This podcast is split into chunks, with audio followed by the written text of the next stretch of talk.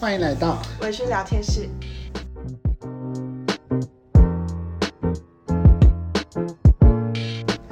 今天要跟大家讲，就是在智商当中，我们发现有的时候个案会有一个迷思，就是呃比较资深的智商师就必然是比较好的智商师。其实没有，我们现在是以。呃，其实我们也很厉害的新新手智商师的立场来出发，还是我们是以其实我们也没那么厉害的老中老屁股来出发？我们应该算是中生代吧，现在，嗯，就是正式入行四到四年，快五年。可是其实智商这个工作是可以做非常长久的，嗯，就我有看到很多六十几岁的人，其实还在授课跟接案。对，就是因为随着那个不，你年纪的不同，你可以接的族群可能也不太一样。例如说，像你可能到四五十岁，你慢慢可能，呃，你的专业会转向，就是例如说社会服务跟中老年人，对的的这个方向。对，但是我也有听过有人就是做韩国代购啊，做的风生水起的，然后就再也不回来智商这个领域了。对，而且反而用智商学到的东西来做行销。嗯，我觉得其实蛮好用的。对。所以，其实我觉得，以我们这个工作可以做到六十几岁来说的话，我们现在还算新生代吧？哦，是啦。好，就是前面只是乱聊而已啦。就是，为什么会跟大家分享这个主题呢？因为我最近发现，我我们的生活当中会出有出现一个困境。我跟你说，就接下来我们要讲的事情真的是非常的坦诚，可是我觉得这真的是真实的状况。嗯。呃，也我觉得也不害怕跟大家讲，其实呢，嗯、我们遇到蛮多的个案，都觉得比较资深的心理师，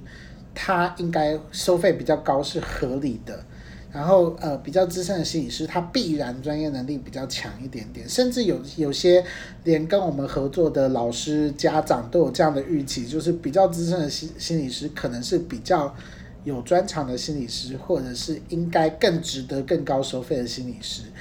我其实觉得这是个迷思。嗯，因为以一个呃目前已经入行好几年的我们来说的话，有一些能力是你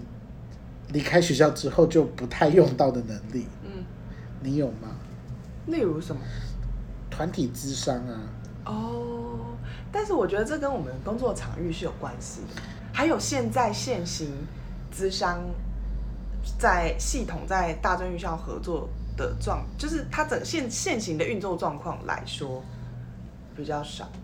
呃，因为我们的状况是我们两个都是大专校院的心理师。嗯。那其实我们如果团体开的很多的话，嗯、一来学生其实报名可能没有那么踊跃，对，反而会让团体的成员很少。对，那如果以团体智商，呃，好的团体智商条件来说的话，嗯、成员太少，其实可能会对于分享的深度，还有同才之间彼此的一些，例如说，呃，普通感，普通感就是成员之间彼此都觉得说，哦，原来有这个问题也是很正常的事情。嗯就我我并不是最特别或最可怜的那一个，然后或者是我们分享的深度就会影响到多样性的问题，嗯，因为有一些有的时候我们在团体之上的时候会很期待大家提出一些不一样的观点，对，所以为了避免成员太少，其实我们一个学期也不太可能开很多的团体，那变成团体智商这个能力呢，呃，我我们就可能会暂时先停摆在一边，因为。老实说，真的会是这样耶，对啊，因为实习心理师他们在有时数的需求，时数需求上面，所以他们一定会开团体。我们就会优先给实习生开团体。对，然后再加上，可其实这个制度是不是应该要反思一下，这到底对不对？我觉得其实你要，你如果想开团体，还是可以开得成啊。所以我觉得也不是制度的的问题，是场域允不允许你做这件事情吧？嗯。对啊，像我们学校是理工科的学校，就是参加团体之上的成员本来动力就有限，对啊，我们学校也是哎，对啊，嗯，然后而且开始当专任的心理师之后，你真是每天被柴米油盐酱醋茶追着跑哎，前一阵子我朋友才说，我的工作其实比较像行销企划，对，比较不像心理师。而我知道这也是为什么还蛮多心理师会不太喜欢做大专学校工作的原因，就是因为其实工作有很大部分的比例是在做这些办活动啊、核销事情。可是对我来说，我。还没有进入大专院校工作的时候，我本身就知道自己是喜欢做这件事情的，所以这件事情对我来说不会造成困扰。对，可是对很多心理师来说，他们希望生活的主轴其实是接案、接案、接案、接案、接案，然后跟个案陪伴个案走很深度的历程。但这个在我们大专里面就比较少，而且我觉得重点有一个是大学生有时候讨论的议题也不太那个嘛。嗯，我觉得这样说不是很正确，不是很好。可是我有一个心理师朋友也曾经跟我说，他觉得在大学接案好无聊哦，就是他那个单调一点。他到的那个问你到底是什么问题？就是一些小小问题这样。当然，就是我们身为心理师，我们不应该把任何去就是去评价说哦，你的问题到底是大问题还是小问题。可是当然就是那个可能深度。是不太一样，就可以工作的，可以工作的区块，可以深入的程度，有时候会跟外面的社区案或者一般机构的案是不一样的。我举个例子来说，好，例如说像我之前在身心科工作，身心科工作的案其实非常的多元，而且我觉得那个狗血的程度有可能超过八连档的程度。像我之前曾经好多年前，我曾经接过一个重郁症的个案。可是这个个案，他重郁症的原因不是因为他就是自发性的，就是先天性的，呃，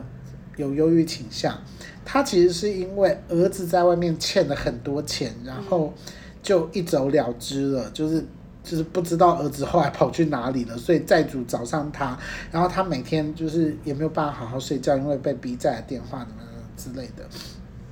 然后像这样子的。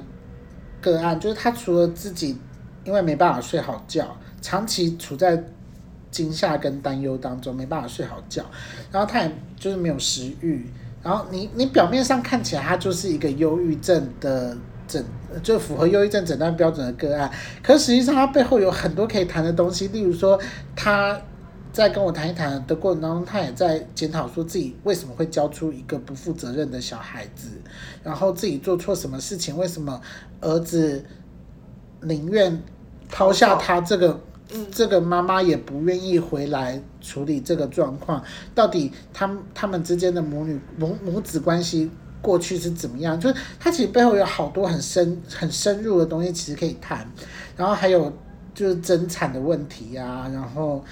呃，或者是生重病，你知道，就是可能有生命危险的的人，他可能就是也有他自己想要回顾这一辈子的一些，就是嗯，就是回头看自己这一辈子的的一些感慨，想要想要去分享。就这些生命故事，其实聊到最后，讲谈到最后都会很触动。对，可是，在大学里面呢？在大学里面，就是我们就经比较经常就是呃，未来要做什么工作，然后我喜欢的对象，比较有建设性的。我喜欢的对象不喜欢我怎么办？